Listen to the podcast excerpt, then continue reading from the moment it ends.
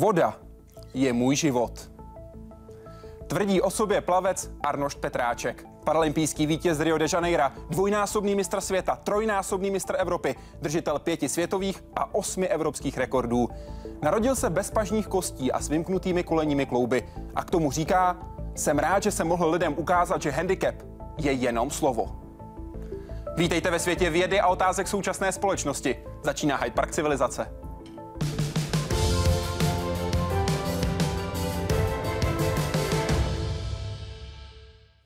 Vítejte v Hyde Parku civilizace. Moc děkuji, že tu jste s námi. Dobrý večer a můžeme si rovnou tykat? Bude mi ctí a potěšením. Arny. Dan, těší mě. Ahoj. Hezký večer. Hezký večer. Arny, pro tebe, kde je líp? Na suchu nebo ve vodě? Ve vodě. Proč? Protože říkám, že voda je můj život a vlastně voda mě spojila i e, s tím suchem, takže e, spíš v té vodě. Říká Arnoš Petráček, který je dnes vaším hostem v Hyde Parku civilizace. Malý muž s velkým srdcem. Jeho rodiče hned po narození věděli, že bude žít s handicapem. Věděli ale také, že ho nenechají sedět doma a že budou chtít, aby mohl žít pokud možno co nejvíc jako ostatní. Už od dětství ho proto vedli ke sportu. Začal lyžemi, pak speciální tříkolkou a pak i kolem a hlavně plaváním. Jus, čau, na to? Dobrý, jo? Čau. Dobře, dobře, dobře. Dobrý, dobrý. Šlo mu skoro samo. V devíti letech se mu proto začal věnovat závodně. Úspěchu Arnoš Petráček dosahuje na znakařských a motylkářských tratích, a to ve fantastických časech. Pro představu, na takovýto 50-metrový bazén potřebuje jen něco víc než 40 sekund. První velkou medaili získal v 15 letech. Stal se vicemistrem světa na 50 metrů motýlek. A nezůstalo jenom u tohoto úspěchu. On už byl mnohokrát mistrem světa Evropy, držitel světových i evropských rekordů a vlastně jakákoliv medaile z paralympiády mu chyběla ve sbírce. To se změnilo v roce 2016 v brazilském Riu. Arnos Petracek trying to win the first gold medal for his home country. Na paralympiádách v Pekingu i Londýně měl smůlu a skončil čtvrtý a pátý. Na třetí pokus bylo za půlkou 50-metrové trati zřejmé, že tentokrát bude mít medaily. Nakonec z toho byla ta nejcennější. To byl dosavadní vrchol kariéry Arnošta Petráčka. Vrchol, kterého by nedosáhl bez rodiny, trenérů a řady kamarádů, kteří mu pomáhají. I jako zlatý medailista z paralympiády totiž musí při financování své kariéry spoléhat hlavně na sebe a své blízké. V současnou chvíli má spolek eh, cirka 30 eh, fyzických osob a 5 osob právnických. S tím, že fyzické osoby eh, přispívají ročně do spolku 1000 korun a právnické osoby 5000 korun. Vedle spolku kamarádů mu pomáhá hlavně město České Budějovice a jeho český kraj. A pomáhá i on sám. Lidem s handicapem se snaží ukázat, že jejich možnosti jsou větší, než si asi myslí. Učí je plavat a nebát se vody. Handicap je jedna věc, fyzický handicap, ale podle mě, když to má někdo nastavený v hlavě tak, že žádná překážka není nepřekonatelná, tak se vše zvládá lépe a Arnoš to tak má a je to inspirace i pro nás zdraví lidi. Přesně v duchu svého hesla, že voda je jeho život. Jaroslav Zoula, Česká televize. Pojďme se teď podívat, prosím, na klíčové okamžiky vašeho života ve vodě. Teď sledujte obrázky, které uvidíte. A prosím, eh, Arní, řekni mi, co se v tobě teď vyvolalo jako první, když vidíš tyhle obrázky? Vidím teďka zahájení e, ceremoniálu e, na paralympiádě a zrovna jsem si teďka připomněl svoji paralympiádu v Rio de Janeiro. Tohle je zahájení z Pekingu roku 2008, to vůbec první, které si na paralympiádě zažil. Jaký to byl pro tebe ten pocit být tam v okamžiku, kdy se rozsvěcoval, když se zažehnul olympijský oheň? Pro mě to byla neskutečná zkušenost a jsem byl, byl jsem hrozně rád, že jsem na té paralympiádě mohl být, protože už tenkrát od roku 2006, kdy jsem se zúčastnil své první mistrovství světa v africkém Darbenu, tak jsem snil o to se dostat na paralympiádu uh, do Pekingu. A vlastně jsem byl šťastný, že jsem tam uh, mohl být v tom Pekingu a získal jsem tam mnoho zkušeností, získal jsem tam vlastně, uh, jak probíhají paralympijské hry, co se týče zahajovacího závěrečného ceremoniálu, takže to bylo hrozně fajn. První splnění velkého snu. Ano, přesně tak. Jiný pohled, pohled do Londýna, rok 2012, kde si v paralympijském závodě plaval samozřejmě v tom olympijském bazénu, do kterého, když si nastupoval, tak si udělal jedno gesto. Pojďte se na něj podívat. Gesto, které je spjaté s Arnoldem Petráčkem v okamžiku, kdy je na velkých světových olympijských, paralympijských závodech a vždy udělá stejně tak v Londýně, stejně tak v Rio de Janeiro tohle gesto. Proč?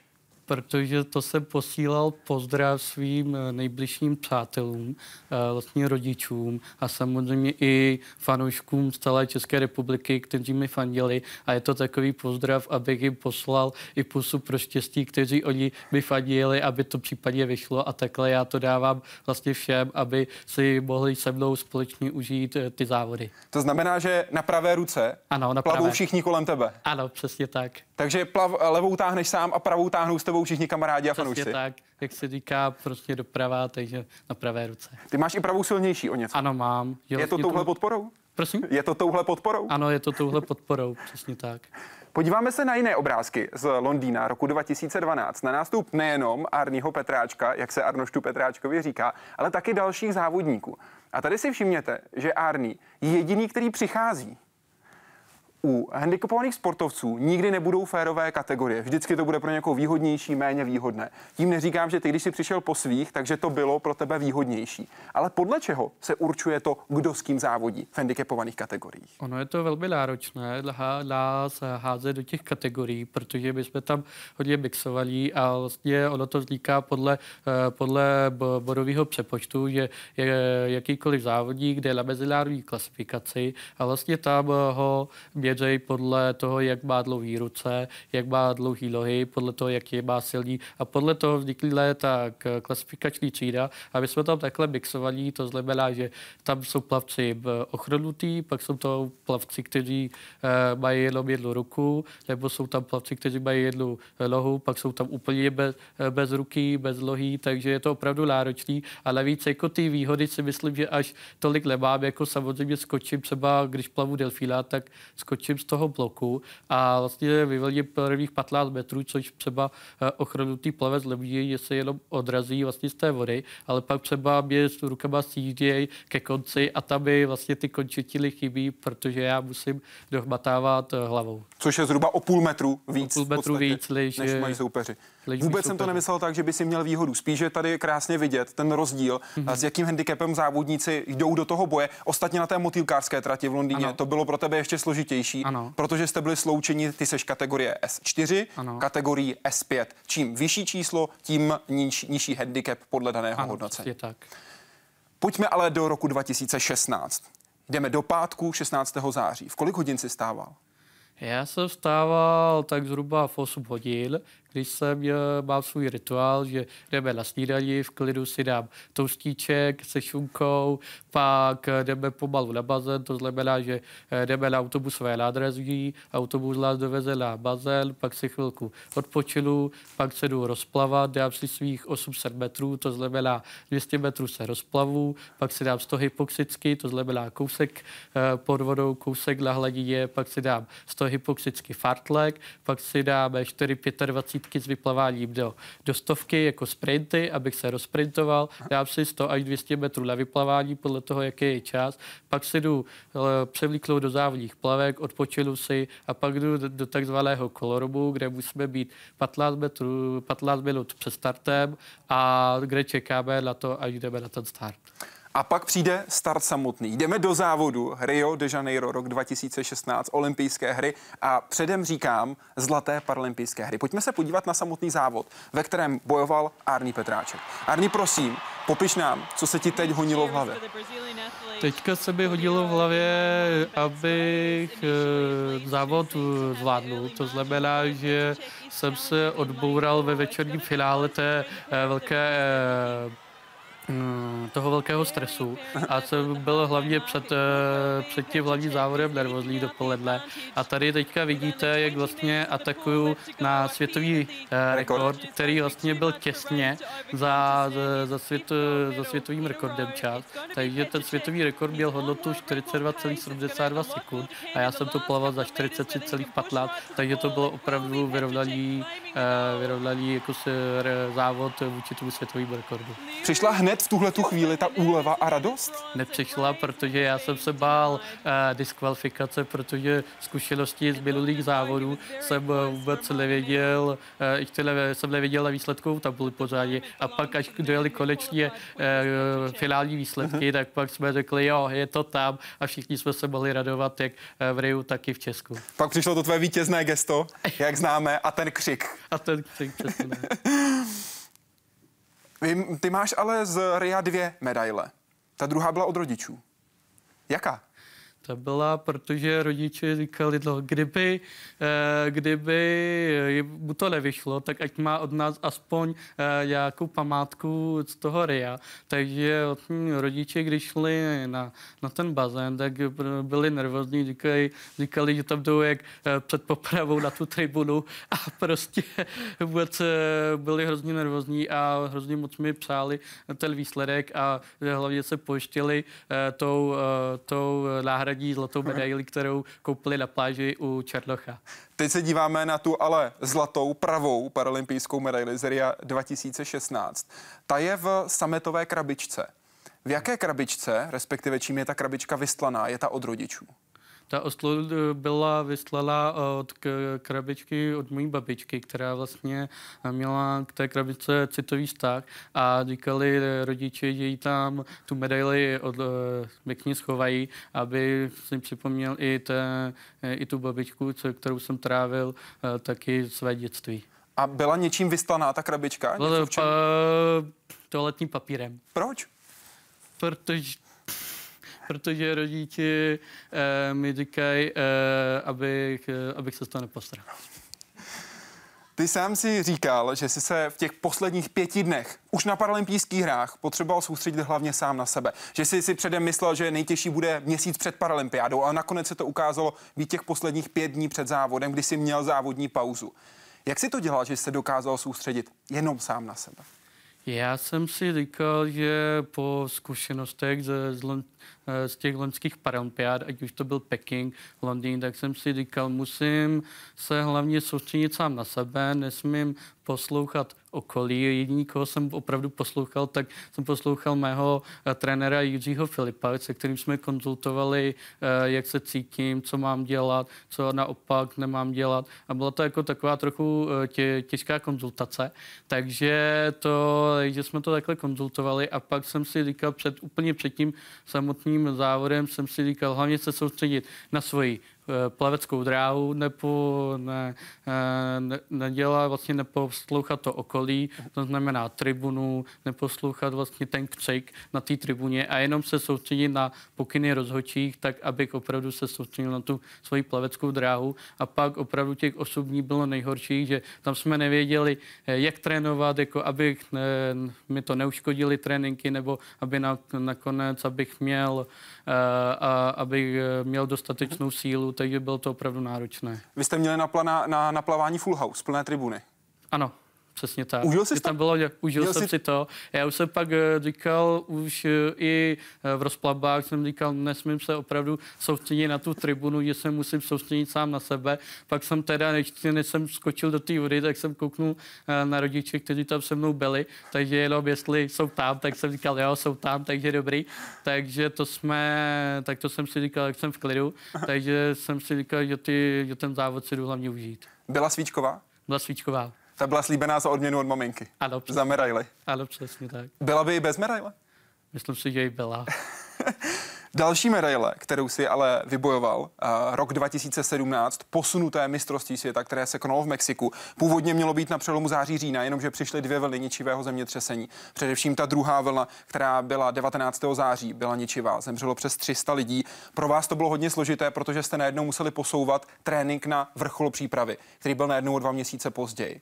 Jak jste se s tím vyrovnali i s ohledem na to, že Mexico City je ve dvou a půl tisících? My jsme se tuhletu informaci dozvěděli přímo na plaveckém soustředění v italském Šnástalu, který vlastně je 2300 eh, metrů nad mořem. Takže jsme říkali, no tak co teď? A navíc my jsme nevěděli eh, zhruba tři týdny, co bude. Jako jestli eh, se zruší úplně mistrovství světa, nebo jestli se odloží mistrovství světa, nebo jestli bude až ten následující rok. Takže my jsme vlastně tři týdny vůbec nevěděli, co bude. Až vlastně po těch třech týdnech nám oznámili, že mistrovství světa se má konat na, na konci listopadu, začátkem prosince, tak jsme začali vymýšlet takový krizový plán, aby jsme udrželi tu eh, fyzickou i psychickou kondici. Takže jsme i díky eh, podpo, podpoře mých velkých kamarádů jsme to uh, hodně dobře zvládli a jsme hrozně rádi, že to takhle dopadlo.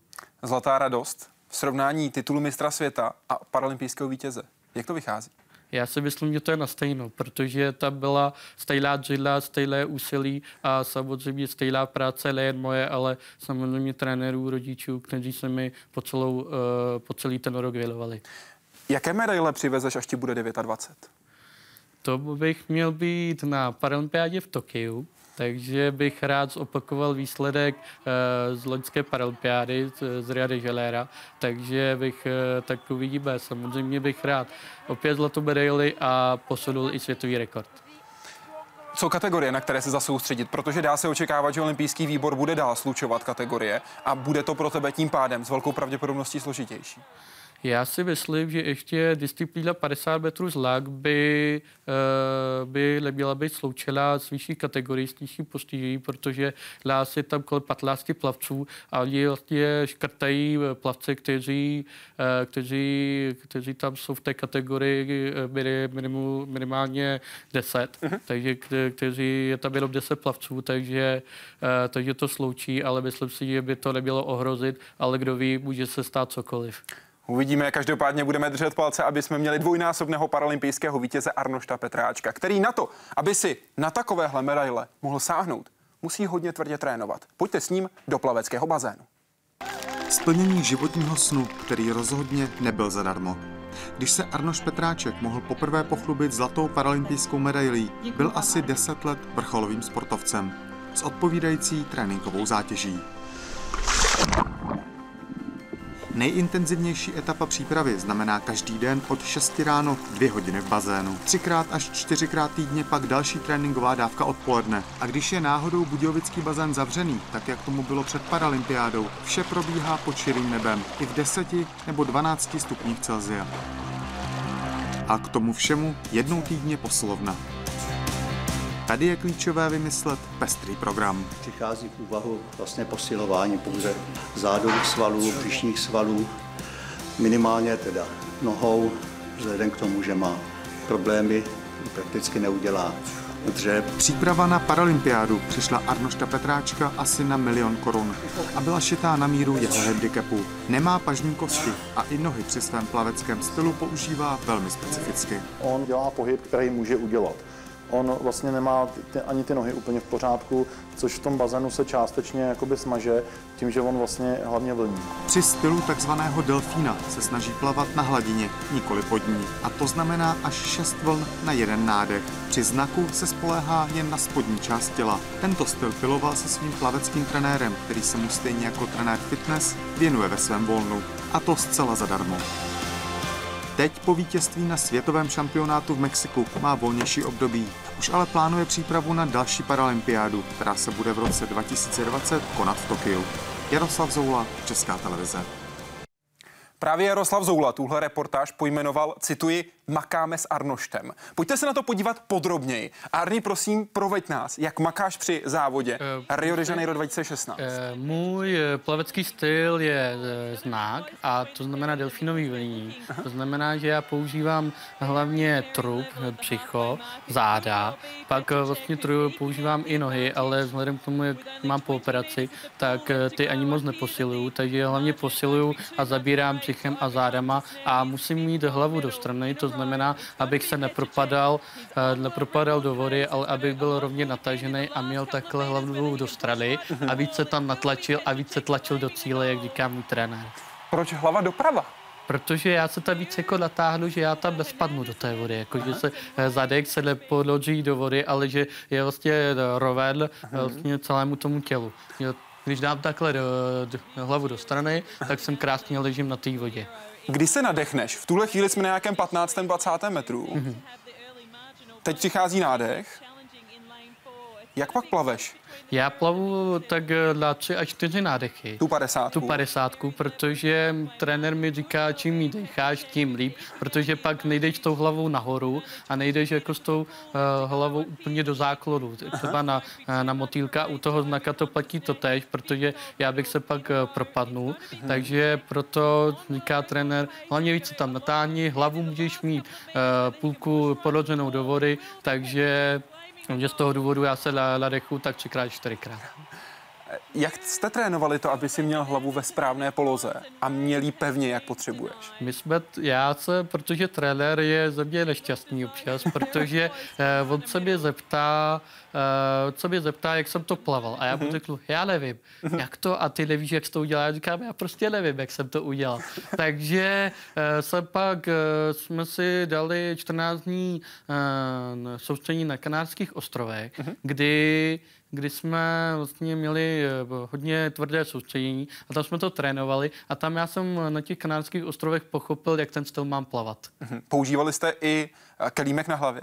Ano, používali to bylo ze začátku, kdy opravdu jsme nejdřív plavali uh, rukou, teda hlavou uh, na, u stropu Aha. a pak jsme řekli, že by byla lepší hlava do strany.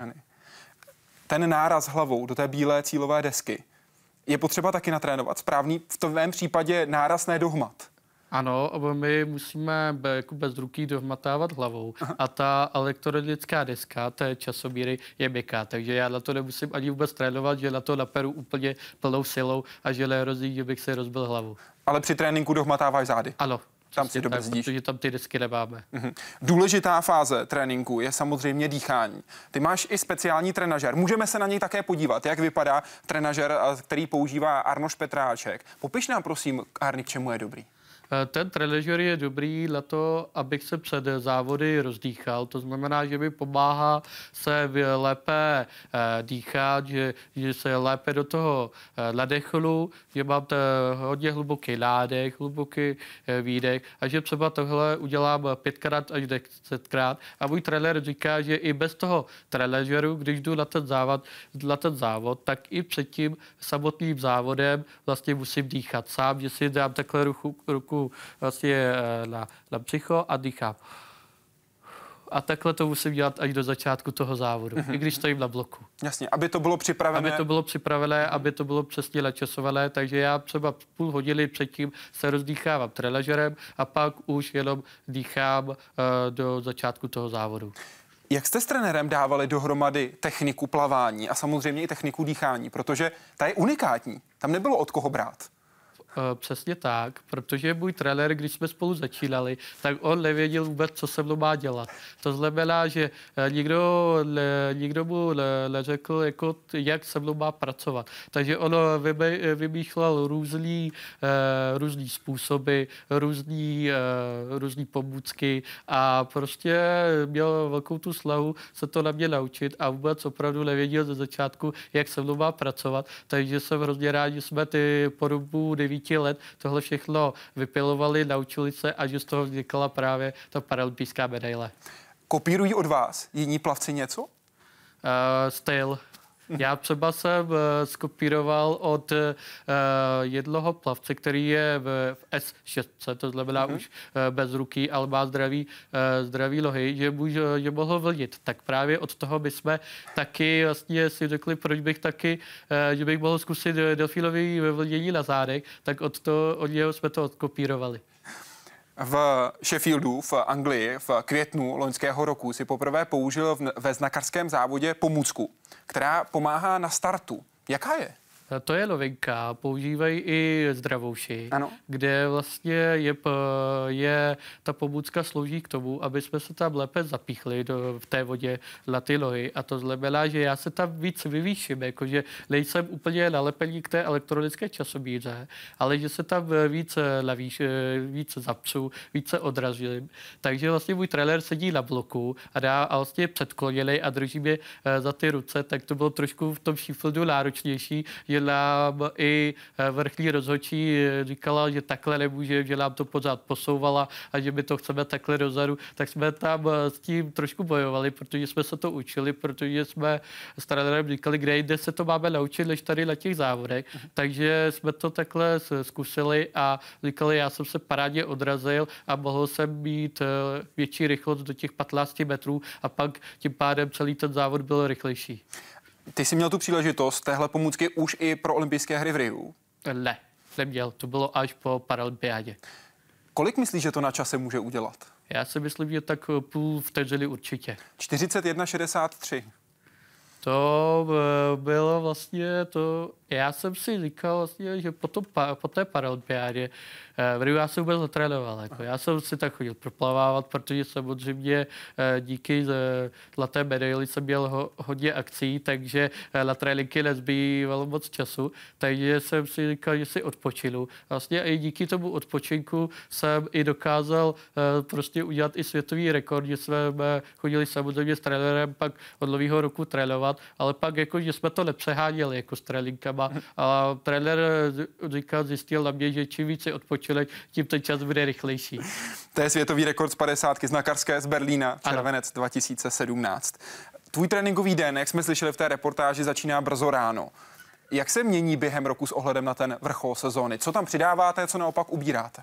Tak my tam hlavně přidáváme trélinkové jednotky, to znamená, že když je, eh, když lidi před závrama, je takový ten eh, běžný, jsou ty běžný trélinky, tak chodíme tak třikrát, čtyřikrát v týdnu. A pak pokud eh, jsou za, před závodama, jako třeba mistrovství Anglie, mistrovství Německa nebo ten vrchol, tak tam přidáváme dvoufázově třikrát v týdnu a přidáváme tam, že mám i posilovnu dvakrát v týdnu, takže tyhle ty tréninky tam přidáváme a pokud jsou závody v letním období, tak jezdíme většinou na soustředí do zahraničí. Ty trénuješ, jak říkáš, se zdravouši.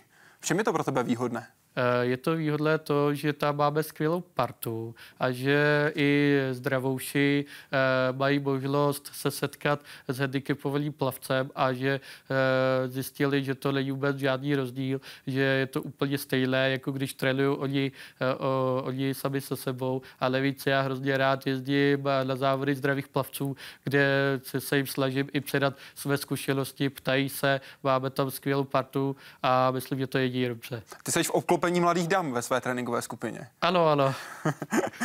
Na co se tě zdravouši nejčastěji ptají? Co chtějí vědět? Co se chtějí naučit? Oni chtějí eh, vědět, jak jak zvládám ten svůj styl. Mm-hmm. To znamená, jak uh, vlastně plavu, jak jsem dokázal se vlnit, tak já jim říkám, že jsem se uh, naučil plavat uh, na Lipě a že pak že jsme zjistili s mým uh, trenérem, že by bylo dobré delfínové vlnění na těch zádech, tak to zkoušeli a říkám, já bych to nedokázal. Takže říkám, tak zkuste si dát uh, ruce buď dolů nebo za sebe a zkuste delfínový vlnění na břiše. Takže říkali, že, že to je hodně náročný, takže to je jeden jeden, dotaz a druhý dotaz je, jak, eh, jestli ty trélinky jsou stejné, jako mají oni, tak eh, říkám, že ano, protože my máme k tomu eh, ty trélinky úplně stejné a že třeba se tam jenom upravuje, upravují metry, že oni třeba plavou 5 kilometrů za ten trélink, já plavu 3 kilometry.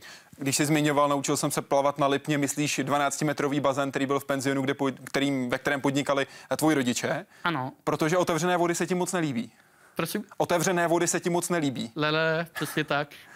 tam není v podstatě čeho se chytit, kdyby přišla třeba křeč nebo něco podobného. No, to, no, jako ten bazén, jako nebyly tam eh, plavecké dráhy, mm-hmm. ale já už jsem byl takový sičák, že když, eh, když už teďka věděl, že už se neutopím, tak teďka říkal, že se jde eh, převlíct a že pro mě skočí a já jsem třeba v půlce bazénu, aby teďka nebo pro mě skočit, tak jsem mu říkal, že nechci z vody a, a že jsem udělal te, takový lumpárny a to samý jsem dělal i mamce, že jsem třeba, mamka se bála, že já jsem dlouho pod vodou jako, a já jsem tam dělal bublinky pod tou vodou, takže už jsem byl takový eh, lump eh, od malička. Teďka mě do něj, toho bazénu, jednou hodil a mě se vůbec nechtělo vylézt. Byl jsem tam třeba dvě a půl hodiny. Postupně jsem se začal učit techniku a v 15 letech jsem byl nominovaný do juniorské reprezentace. Fakt tě tam hodil? Ano, fakt Kolik mě tam hodil. To mi bylo asi pět let, nejvíc, nějakých pět, šest let.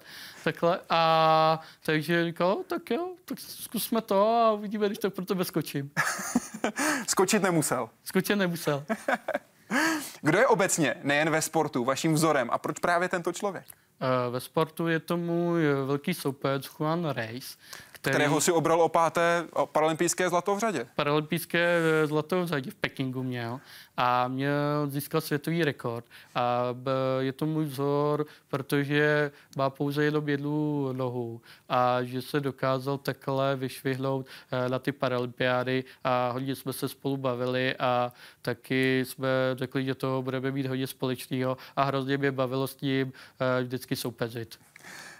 Jaký jsou dnes klíčoví lidé v tvém okolí, pokud jde o sport? Pokud jde o sport, tak rodiče, kteří mě ke sportu přivedli. Pak jsou to moji blízcí kamarádi, kteří mě ve sportu pomáhají, ať už mi dělají eh, sparring partnera, ať už jsou to trenéři, ať už jsou to přátelé, kteří vlastně, i když třeba nechodí do toho bazénu, ale mají spo, společně s tou vodou, že se eh, chodí koukat eh, na závody, že se chodí koukat na, eh, na tréninky, že jezdí i na soustředění. Takže takže si myslím, že to jsou moji eh, plavečtí kamarádi. Závodí s tebou kamarádi? Závodí. Jak to dopadá? Prej vždycky vyhraju. Prej nebo vyhraješ? Vyhraju, no. Vždycky. Pak musí s tebou chodit trénovat. Prosím? Pak s tebou musí chodit trénovat. A pak musí s tebou chodit, se mnou chodit trénovat.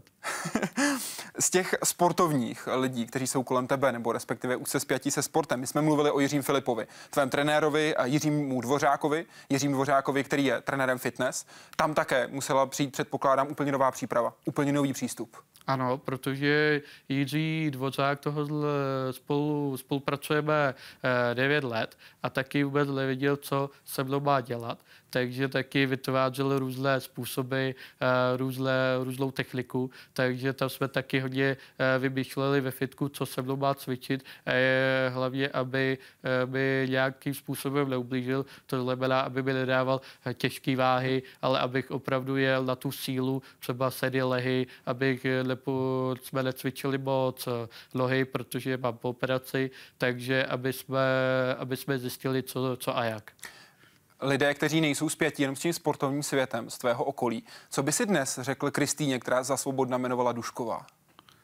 K, z Arpidy. Z Arpidy, tak... Co by si jí dneska řekl?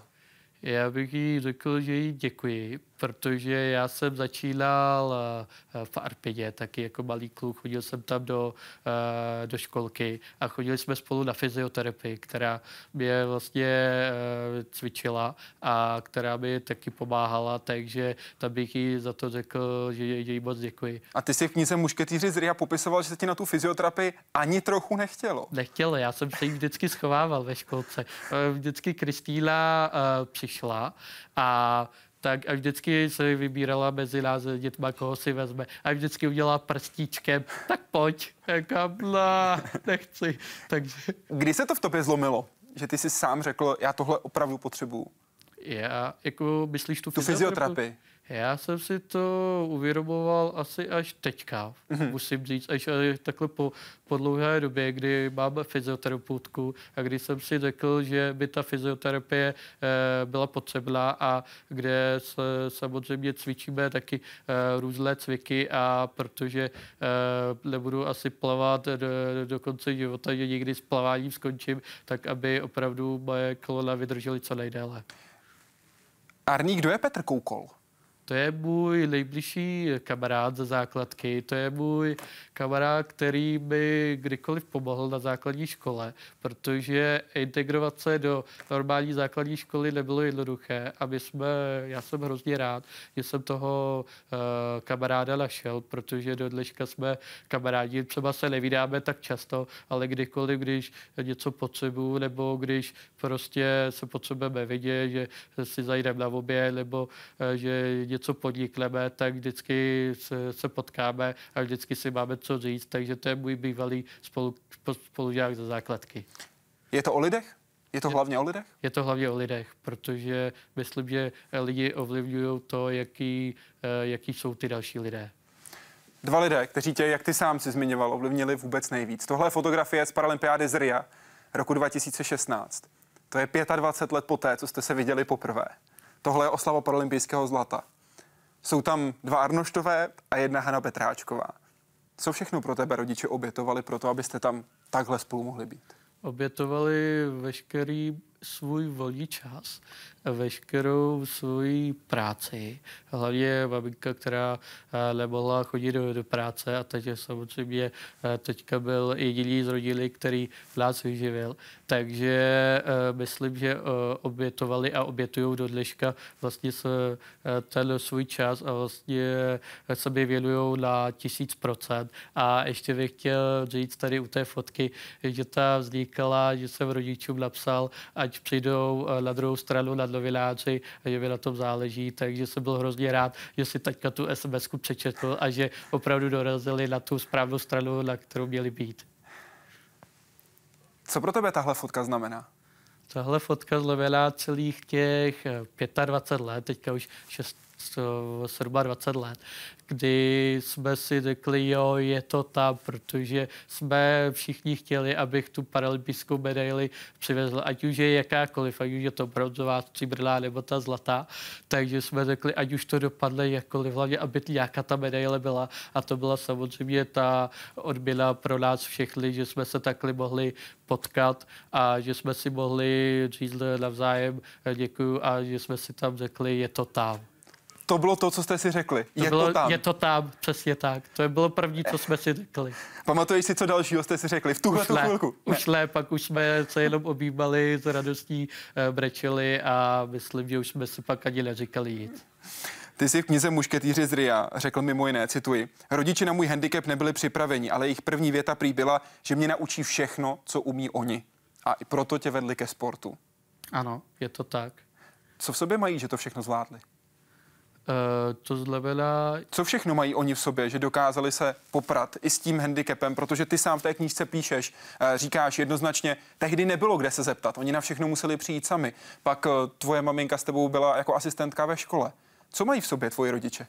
Mají asi tu sílu, tu píli a hlavně mají tu trpělivost, protože se mnou je to eh, někdy náročné, takže opravdu zkoušeli, co všechno bych mohl zvládnout. Zkoušeli jsme samozřejmě sporty, co oni mají rádi, to znamená plavání, eh, jízda na kole, lyžování a pak jsme zkoušeli takový sporty, co oni nedělají, to znamená eh, jezdit na kolečkových pruslích a jsme zkoušeli, já jsem, jsem poprvé jsem se na nich eh, vyboural, takže jsme řekli kolečkový brusle, to ne, to jako by bylo nebezpečný, to by, jsme, to by se ani nemohl vrátit, takže to jsme taky jako samozřejmě i některé tyhle věci zkoušeli.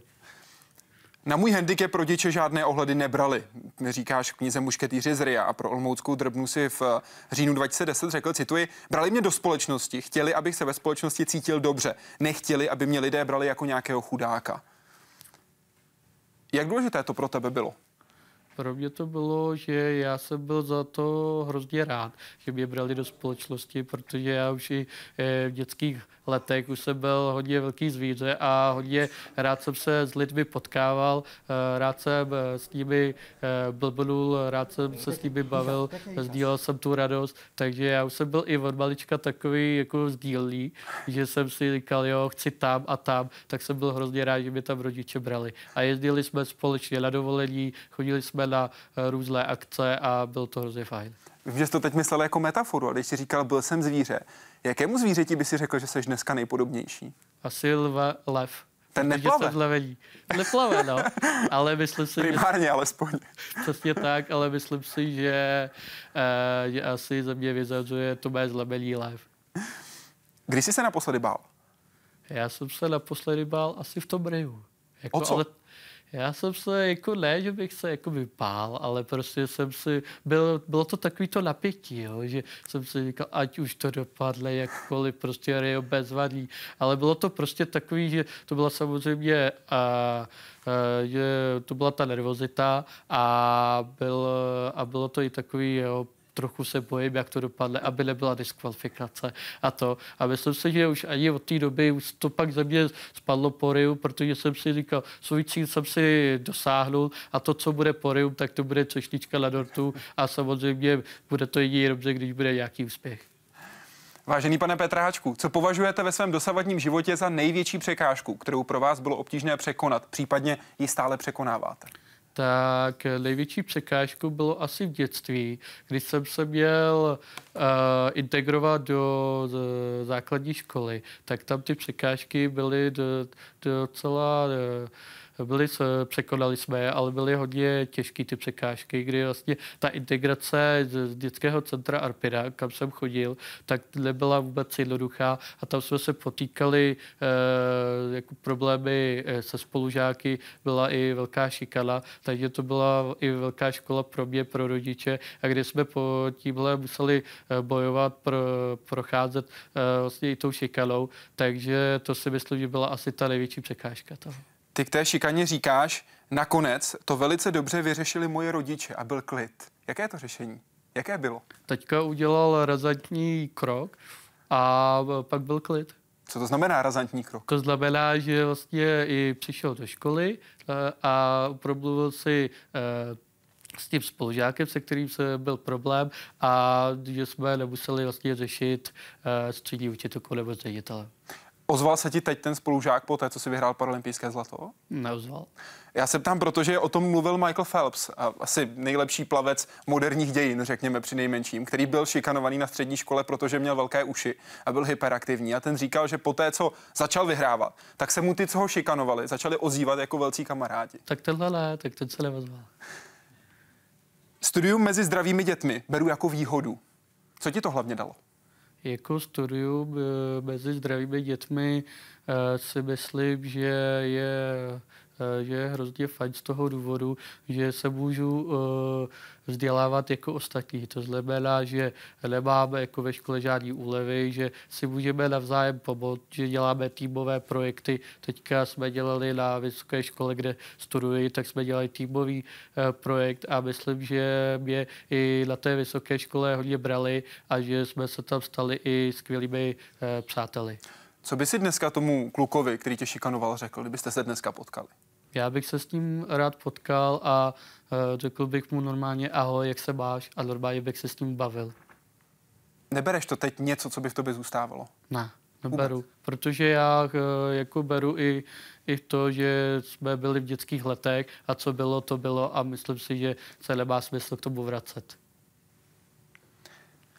Co zvládneš dneska sám?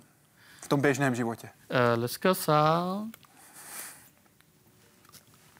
dneska sám zvládnu řídit auto, kde vlastně auto uh, Auto by dalo hodně, protože já se můžu sám pohybovat eh, bez rodičů, kdy jsem eh, samostatní, kdy jsem samostatní, můžu si kamkoliv dojet, to znamená na tréninky, na soustředění za přáteli, takže toto auto hlavně jsem hrozně rád, že můžu řídit. Tady vidíme, jak ho máš také speciálně upravené. Hážeš batoh dozadu na zadní sedačku a teď půjdeš na místo řidiče. Jak ho máš upravené? Co všechno je jinak ve tvém autě? A Auto není víceméně upravené, to znamená, že uh, má jenom automatickou převodovku, mm-hmm. pak má elektrickou sedačku s pamětí, a která vlastně uh, mi pomáhá v tom, že, uh, že si zajedu úplně dopředu a že uh, jsem se tam mohl nastavit tu paměť a vyplný airbag řidiče. A to jsou vlastně veškeré úpravy. Pamatuješ si, na, pamatuješ si na policistu v Jindřichově Hradci? Ano, pamatuju, pamatuju. Tam to policista, to by, jsme jeli s rodiči eh, z jednoho plesu a tak jsme jeli, já jsem jel, projížděl Jindřichovým Hradcem a na zastávce nás zastavili a pane řidiči, pane řidiči, dobrý večer, vydejte uh, vydejte doklady a já říkám, no se mnou to bude trochu složitější. Takže já jsem se musel odsunout ze sedačky a když mě pan uh, policista viděl, tak říkal, radši jeďte. říkám, děkuji, nashledanou. Dávali ti někdy dýchnout? Dávali mi dýchnout jednou uh, za, za tu dobu, co mám řidičák, to už mám 8 let, takže jednou mi dávali dýchnout. Z těch věcí, které také zvládáš, sám bydlíš sám? Ano, mám, mám byt, jedna jedna, ale byt používám hlavně, abych se postupně eh, ne osamostatnil a abych se postupně naučil eh, další věci, abych třeba si zvládnul například uvařit čaj, abych v tom bytě sám fungoval.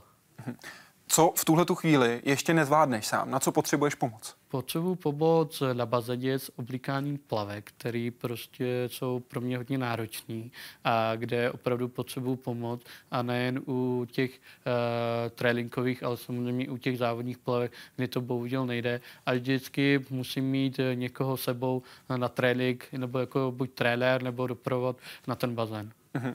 Ty v knížce Mušketýři z RIA také píšeš, i co se týče hygieny, jsem samostatný, doma mám totiž speciální záchod, který pomůže s hygienou, což je obrovská pomoc. Ano. Měl jsi v sobě někdy nastavený vnitřní stud? Hm. Takové to nechá, nenechám si pomoct, nenechám si od někoho podat tu pomocnou ruku. Uh, ano, měl. Já vždycky jsem se snažil udělat ty věci sám. Až mi to opravdu nešlo, tak jsem požádal o pomoc. My jako handicapovaní Eh, lidi jako si řekneme o tu pomoc. To znamená, že my nemáme rádi, když opravdu někdo vnucuje, že opravdu pomůžem, tak já ti pomůžu.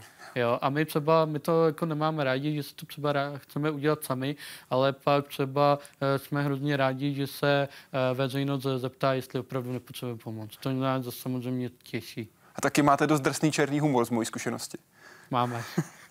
Třeba je, mám teďka, když vidím uh, fotky z bazénů, třeba ze závodů, konkrétně z Německa, tak třeba plavci, kteří mají kteří mají uh, amputované nohy, tak vlastně protézy odevzdají vlastně do toho košíku před tím uh, závodem a uh, dobrovolníci odnášejí ten košík vlastně s těma protézama na druhou stranu, anebo je třeba při tréninku, že odevzdají své protézy uh, před blok. Takže tam nechají tepláky a nohu. Ano, přesně tak. Popisuje Arnoš Petráček. My jsme se ptali jeho blízkých, jaké jsou jeho dobré vlastnosti je dost přístupný ke, ke, všemu, ke všemu novému.